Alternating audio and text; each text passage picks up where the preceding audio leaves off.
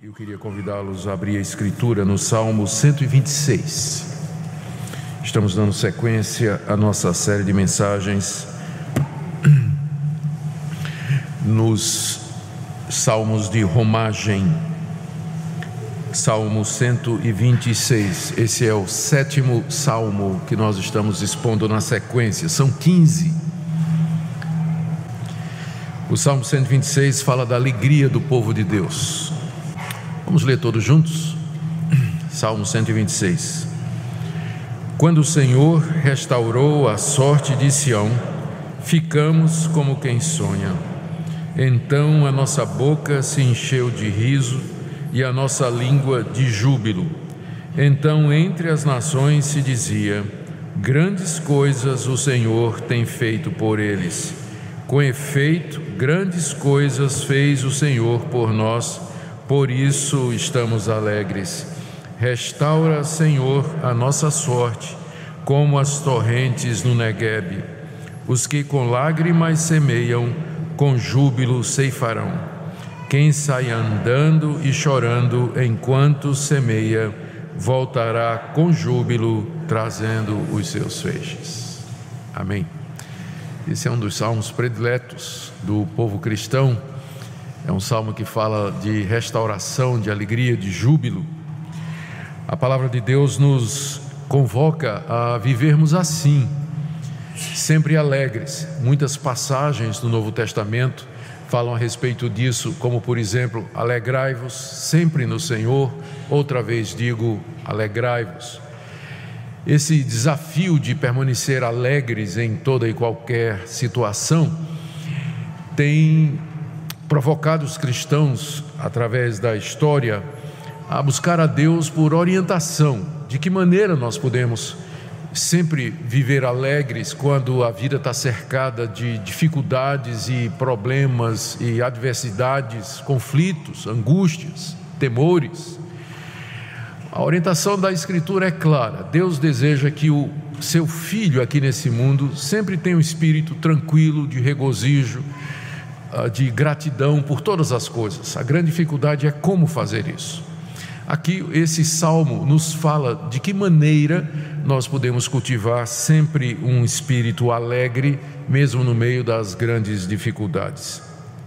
Nós não sabemos quem compôs esse salmo, mas com certeza ele, ao fazê-lo, expressou muito bem os sentimentos do povo de Deus ah, depois que a nação de Israel foi libertada do cativeiro da Babilônia.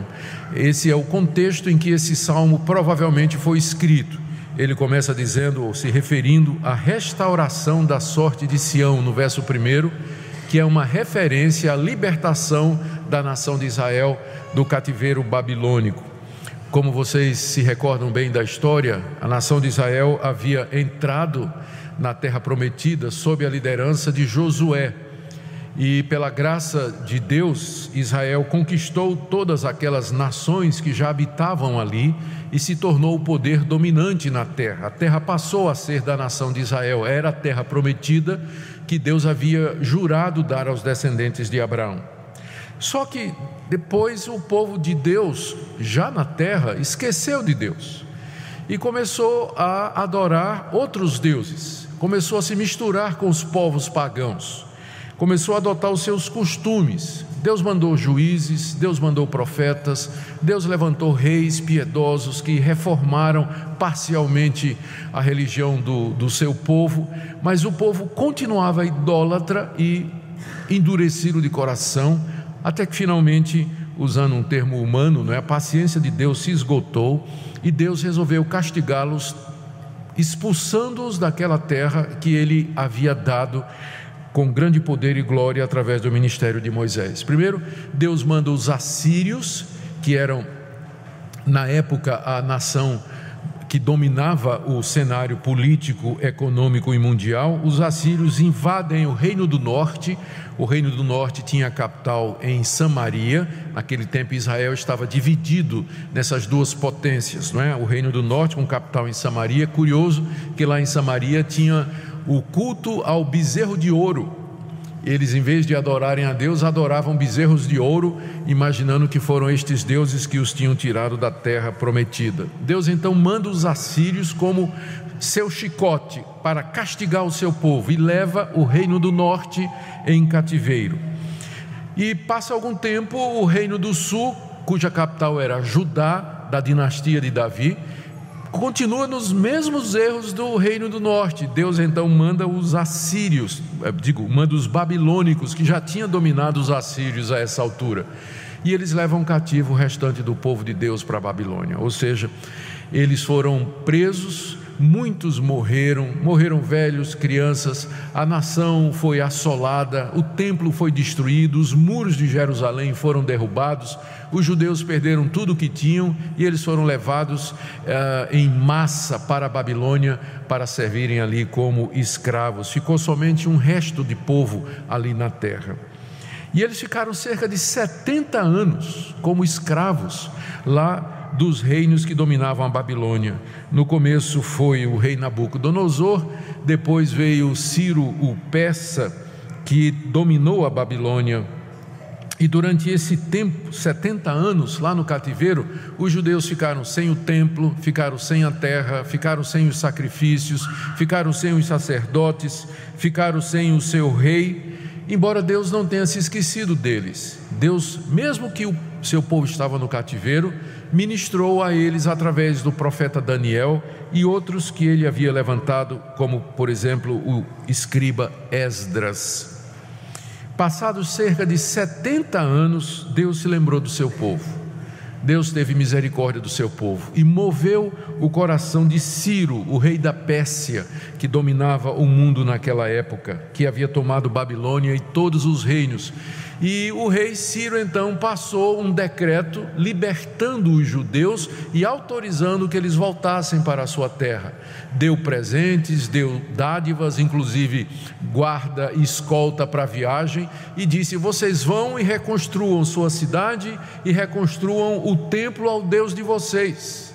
Deus moveu o coração daquele governante, cerca de 70 anos depois do cativeiro. E os judeus então é, voltaram, não todos, mas muitos judeus voltaram e reocuparam aquelas cidades antigas que um dia lhes pertenceram. E começaram a reconstruir estas cidades, as suas casas, começaram a reconstruir os muros da cidade, começaram a reconstruir as, o templo. Esse é o período de Esdras, é o período de Neemias e do profeta Ageu, Zacarias e Malaquias, que são os três últimos profetas que nós encontramos no Antigo Testamento. Mas a vida não era fácil, não, é? não, não estava fácil.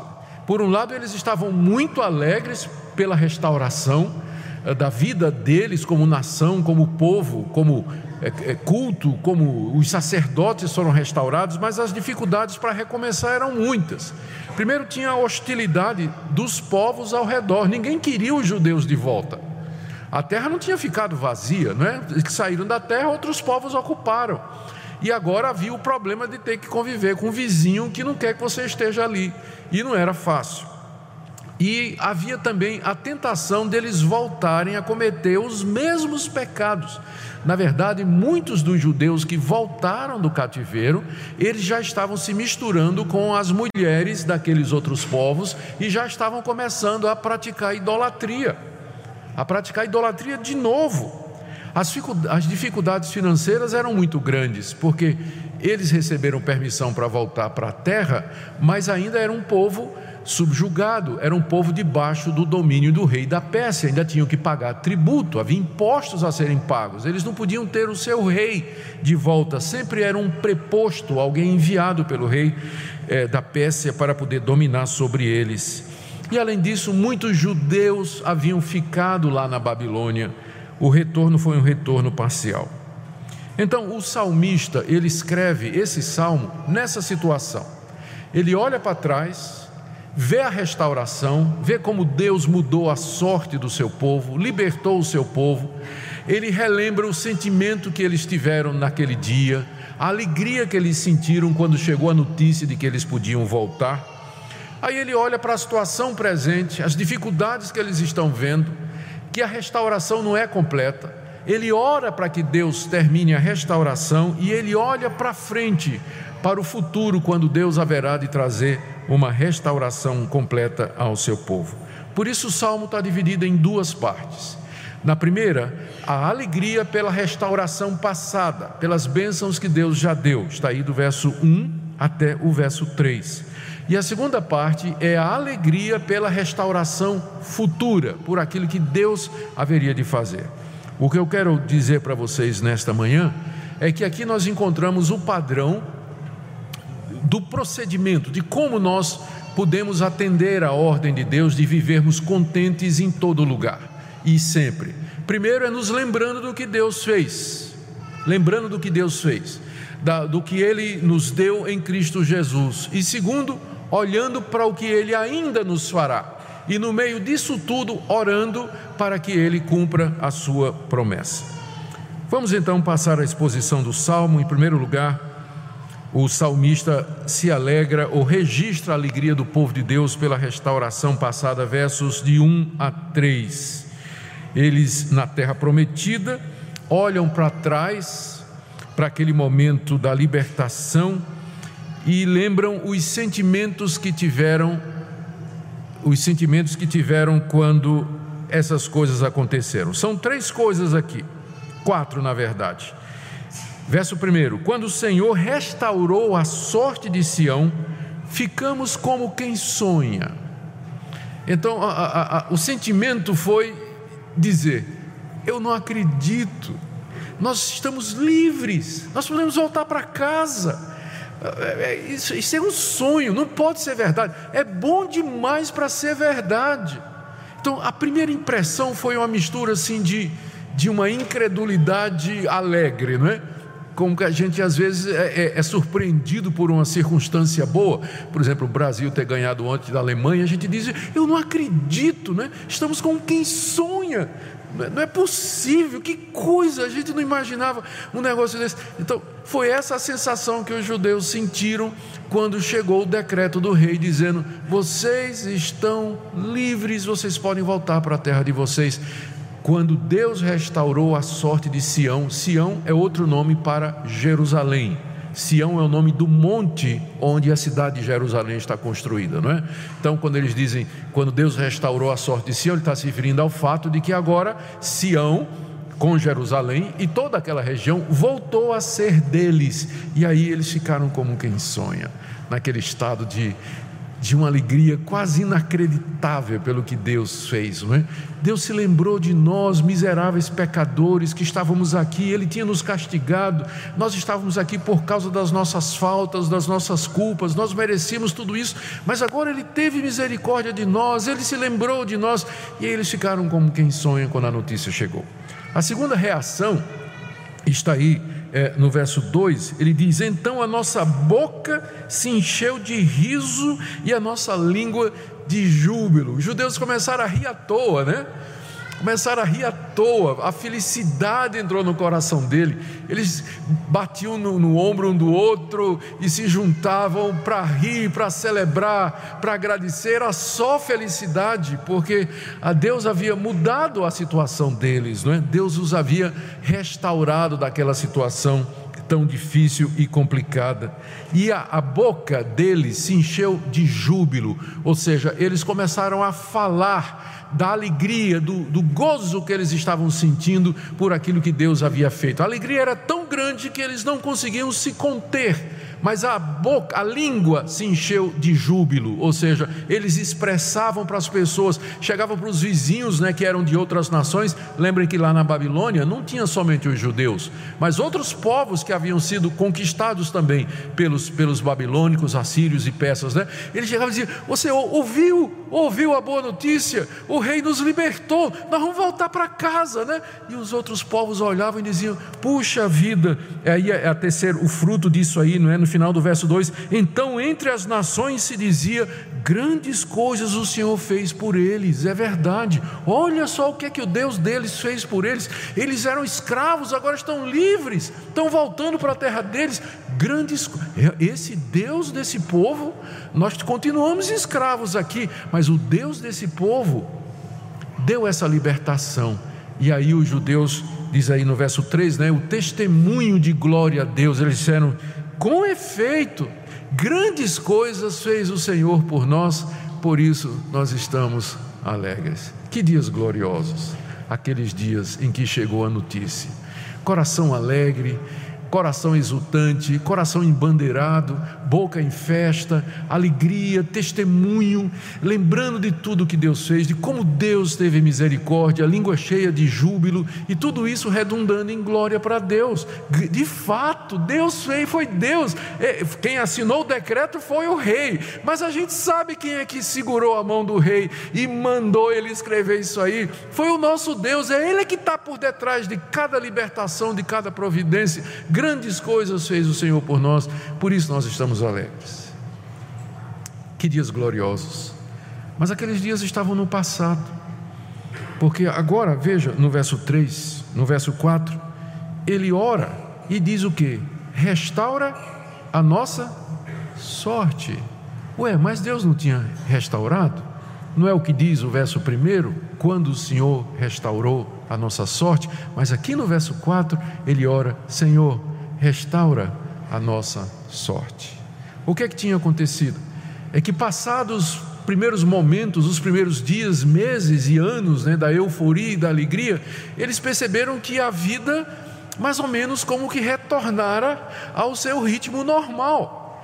Ah, eles estavam de volta na terra prometida, mas a reconstrução da cidade era complicado.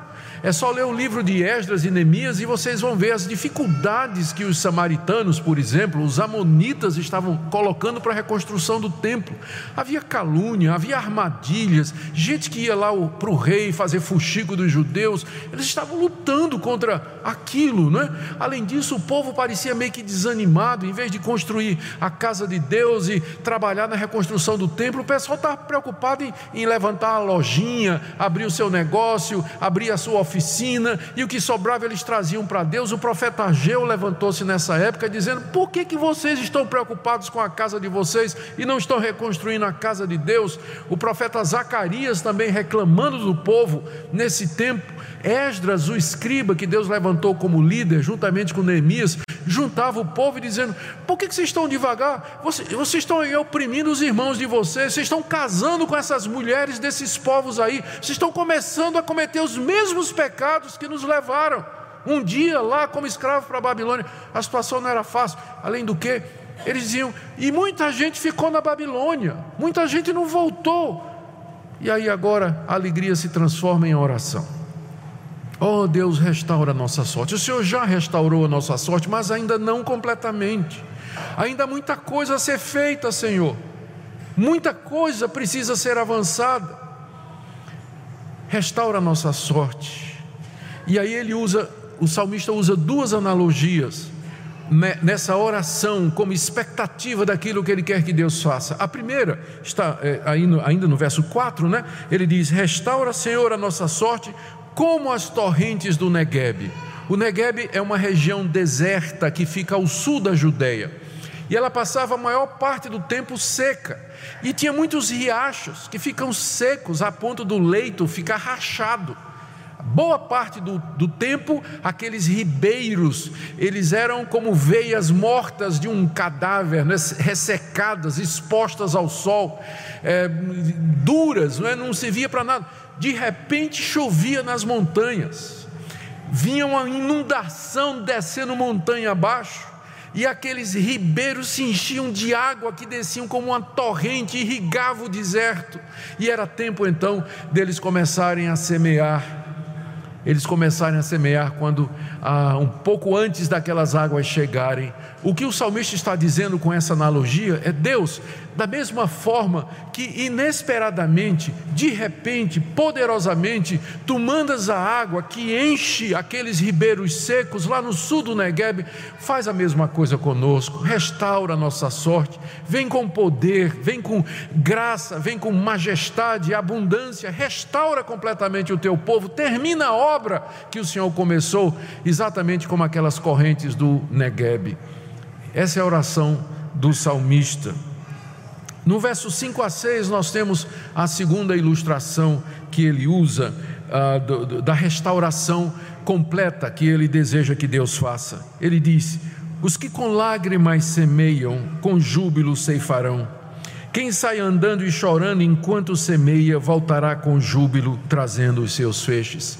Naquelas épocas de seca, eles tinham que plantar, mesmo que o terreno estivesse seco, à espera das torrentes do Negueb.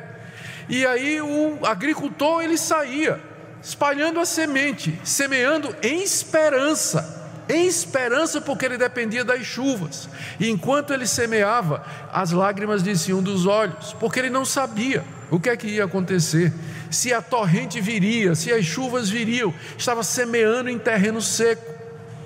E aqui o salmista, lembrando da fidelidade de Deus, ele diz isso aqui: os que com lágrimas semeiam, com júbilo ceifarão, porque o Neguebe será inundado com as águas mandadas por Deus. Quem sai andando e chorando enquanto semeia, voltará com júbilo, trazendo os seus feixes. Note que ele se alegra olhando para trás, quando Deus restaurou a nossa sorte, ficamos como quem sonha e a boca se encheu de júbilo, e agora ele se alegra olhando para frente, dizendo: Senhor, nosso trabalho de semeadura aqui nessa terra ela agora é feita com lágrimas, essa semeadura, mas um dia nós voltaremos trazendo os feixes com júbilo, é a mesma palavra que é usada no início do salmo. Eu olho para trás, vejo o que Deus fez e eu me alegro. E eu olho para frente, para o que Ele fará, e eu me alegro. É assim que nós vivemos felizes nesse mundo. A nossa alegria, ela não está restrita aos bens materiais ou qualquer outra coisa que mas na ação de Deus na história da redenção, aquilo que Ele fez por nós e aquilo que Ele haverá de fazer. É isso que o Salmo nos ensina quanto a viver alegremente nesse mundo. Ele nos lembra, em primeiro lugar, que devemos olhar para trás, e no caso do cristão, nós devemos lembrar o que Deus já fez por nós em Cristo Jesus. Nós temos mais motivo de alegria olhando o passado do que os judeus quando foram libertos do cativeiro. Porque Deus nos libertou de um cativeiro pior do que o cativeiro político, pior do que o cativeiro econômico. Deus nos libertou da escravidão do pecado em Cristo Jesus, quando Ele nos perdoou as nossas ofensas. Ele nos livrou do cativeiro de Satanás, quando nos tirou do reino das trevas e nos levou para o reino do Filho do seu amor. Ele perdoou a nossa dívida que é muito dívida espiritual, salário do pecado é a morte, ele nos perdoou isso que é muito maior e melhor do que o rei Ciro ter perdoado as dívidas da nação de Israel e ter liberado aquele povo. Ele nos fez parte do seu povo. Isso é motivo de sonharmos, de rirmos e de falarmos e de darmos testemunho. É isso que a Bíblia se refere como a alegria da salvação. A salvação é um fato consumado na vida do crente, ela já aconteceu. E nós olhamos para trás e dizemos: como é que Deus pôde perdoar um pecador como eu? Como é que Deus pôde me restaurar a minha sorte? Eu, miserável pecador, debaixo do cativeiro de Satanás, da escravidão do pecado, condenado pelos meus delitos, com uma dívida diante de Deus que eu só posso pagar com minha alma no inferno, Deus perdoou, Deus esqueceu, Deus me libertou, Deus me fez seu filho. E mais do que simplesmente me dar uma terra como deu aos judeus, Ele me fez herdeiro dele, Ele me deu o mundo inteiro, o cosmos inteiro. Eu sou herdeiro de Deus e, portanto, tudo isso me pertence. Gente, A razão primeira da nossa alegria é essa: é olhar para trás e dizer: grandes coisas fez o Senhor por nós, por isso estamos alegres. Sabe por que, que a gente vive triste, vive abatido, desanimado? Porque a gente esquece do que Deus fez. Razão tem aquele hino quando diz: conta as bênçãos conta quantas são. E você vai ver surpreso o quanto Deus já fez. Eu sei que esse hino está se referindo à providência de Deus, aos cuidados que Deus tem por nós aqui nessa vida, mas essencialmente ele nos lembra da grande restauração que Deus nos deu em Cristo Jesus. É assim que nós vivemos alegres nesse mundo, olhando para trás, vendo quem nós éramos e vendo em que Deus nos tornou mediante Jesus Cristo. O salmo também nos ensina que aqui nesse mundo essa restauração ela ainda não é completa a gente expressa isso da seguinte maneira: o reino de Deus já veio, o reino de Deus já começou, a nossa salvação já teve início, mas ainda não está terminada. Deus nos libertou do pecado, mas nós ainda pecamos. Ele nos livrou da condenação da morte, mas ainda vamos morrer. Ele quebrou o poder de Satanás sobre nós, mas o diabo ainda anda ao redor procurando alguém a quem devorar. Ele já nos livrou da condenação eterna, mas nós ainda vamos experimentar a morte. Já, mas ainda não. Por isso, o Senhor restaurou, mas ainda assim nós oramos: restaura, Senhor. Já, mas ainda não. E enquanto aqui nesse mundo nós oramos para que o ainda não termine e que ele venha completamente. O reino de Deus já veio. Jesus disse aos seus discípulos: O reino de Deus está entre vós. Mas ele nos ensinou a orar como? Venha o teu reino. O reino veio, mas ainda virá. Já nos restaurou, mas nós oramos: restaura-nos, Senhor.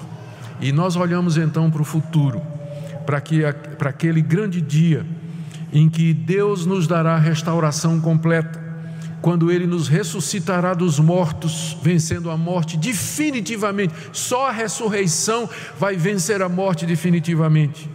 Quando ele nos dará a vida eterna e a morte será banida.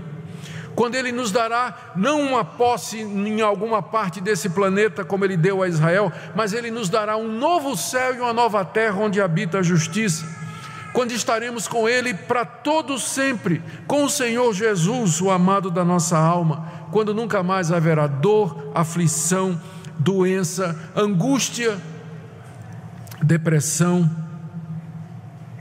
Nós oramos e olhamos para aquele dia e o nosso coração se alegra porque nós temos certeza disso. Nós vivemos em esperança em esperança certa de que um dia Deus vai fazer tudo isso conosco. Por isso, ao olharmos para trás e para frente, o nosso coração se enche de júbilo, ainda que no presente nós tenhamos que semear com lágrimas. Ainda que no presente o nosso coração se encha de temores e de expectativas, mas nós oramos, ó Deus, cumpre o que o Senhor prometeu, traz o reino eterno, manda o teu filho liberta o mundo do cativeiro do pecado, glorifica os que são teus, manda aquela colheita plena. E enquanto não chega aquele dia, meus irmãos, aqui nesse mundo a gente serve a Deus, falando dele para os povos. Deus fez grandes coisas por nós. De fato, grandes coisas o Senhor fez por nós, por isso estamos, alegres e nós servimos a Deus aguardando o dia da libertação. É assim que nós vivemos. Eu termino com duas palavras de aplicação prática. Primeiro, eu, eu quero perguntar para vocês, com toda franqueza, em que é que se baseia a sua alegria? O que é que faz você alegre? O que é que faz você alegre? Queria que você pensasse nisso. O que é que dá mais alegria? Talvez uma pessoa, talvez uma conquista pessoal, talvez um, um carro que você tenha, uma casa que você comprou, talvez ah, um projeto de viagem que você tem, talvez a conclusão do seu curso, seu namorado, a sua namorada, seus filhos, o que, o que, que lhe enche de alegria? Queridos, todas estas coisas materiais elas vão passar. Um dia você vai perder a sua mocidade, um dia você vai perder a sua beleza um dia você vai perder a sua saúde. Um dia você vai perder a sua esposa. Um dia você vai perder seu marido. Talvez perca filhos. Talvez perca propriedades. Tudo aquilo em que o seu coração se foca como razão de alegria aqui nesse mundo, todas estas coisas são passageiras. Todas estas coisas são secundárias. A única razão a única fonte verdadeira de alegria é Deus e a Sua obra por nós, o que Ele fez por nós em Cristo, aquilo que Ele faz e aquilo que Ele fará.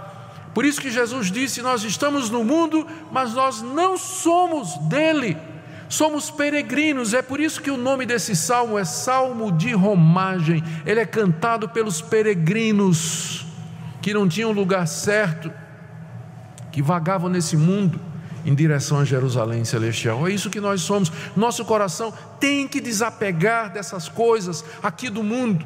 Não é que elas não são boas, não é que nós não devemos agradecer a Deus por elas, mas a sua alegria não pode estar nelas, porque um dia elas faltarão.